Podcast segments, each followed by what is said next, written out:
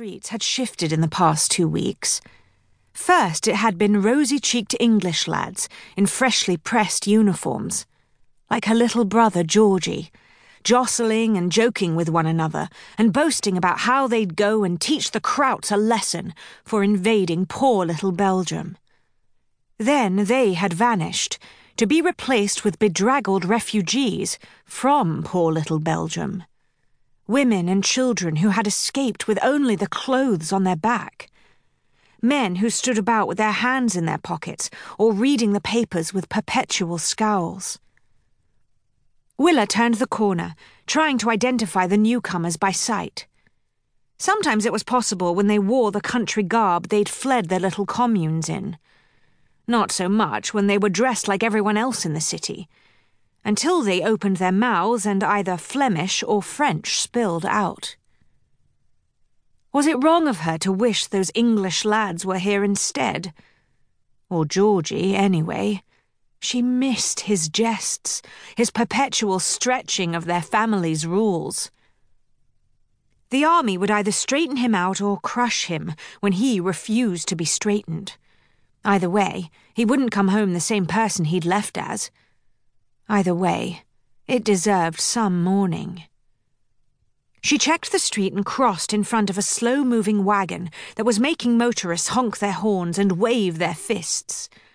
Not even a month officially at war, and already everything was changing.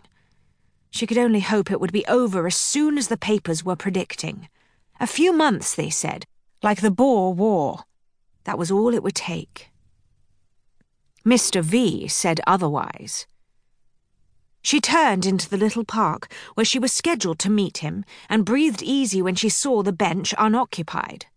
No nondescript bowler hat, no careful grey suit, no placid blue eyes that seemed to see into the shadows of the past and future with equal terrifying skill. But he paid well. She could deal with a bit of fearsome omniscience if it carried ample pound notes along with it. Her bench was damp, so she pulled a hanky from her handbag and swiped a spot dry before sitting. Then she stuffed the masking white square back in, over top the wallet she'd slipped out of a gent's pocket an hour before. While he stood there spouting off at some poor street rat for not shining his shoes properly. Served the lout right to be robbed. And she'd slipped the shoeshine boy one of the bills after the rich bloke blustered off, since he'd refused to pay the poor lad. Street rats had to stick together. Well, good day, pretty Willa Forsythe. The voice, laced with Flemish and increasingly familiar, brought her head around and her heart rate up. Not at the handsome face that greeted her with a smile full of even white teeth. At the fact that he was here, now when Mr. V also would be soon. Cor Ackerman. She forced a smile for her new Belgian neighbour. Her landlady had announced to them all not a fortnight ago that she'd be doing her bit for brave little Belgium and taking in a few refugees. This one was trouble. She'd known it the moment he doffed his cap and grinned at her like he was doing now. The kind of grin that said he intended to make the most of his tenure in England, and that his most would involve charming some English lass into a compromising position.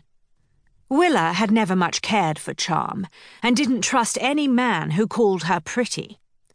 But she was in less danger of sliding into stupidity than, say, her actually pretty little sister Eleanor. So better he keep his attention on her. He motioned to the bench beside her. May I? Cor Ackerman was trouble, no question, but she liked him none the less. She darted a glance over her shoulder. Perhaps for a moment, but I'm afraid I'm meeting someone, my employer, she added. The last thing she needed was him thinking it was a beau she was meeting and deciding to take it as a challenge. He sat, heedless of the moisture on the bench, and flashed that grin again. I will not keep you long, but I could not pass up a chance to talk with the prettiest.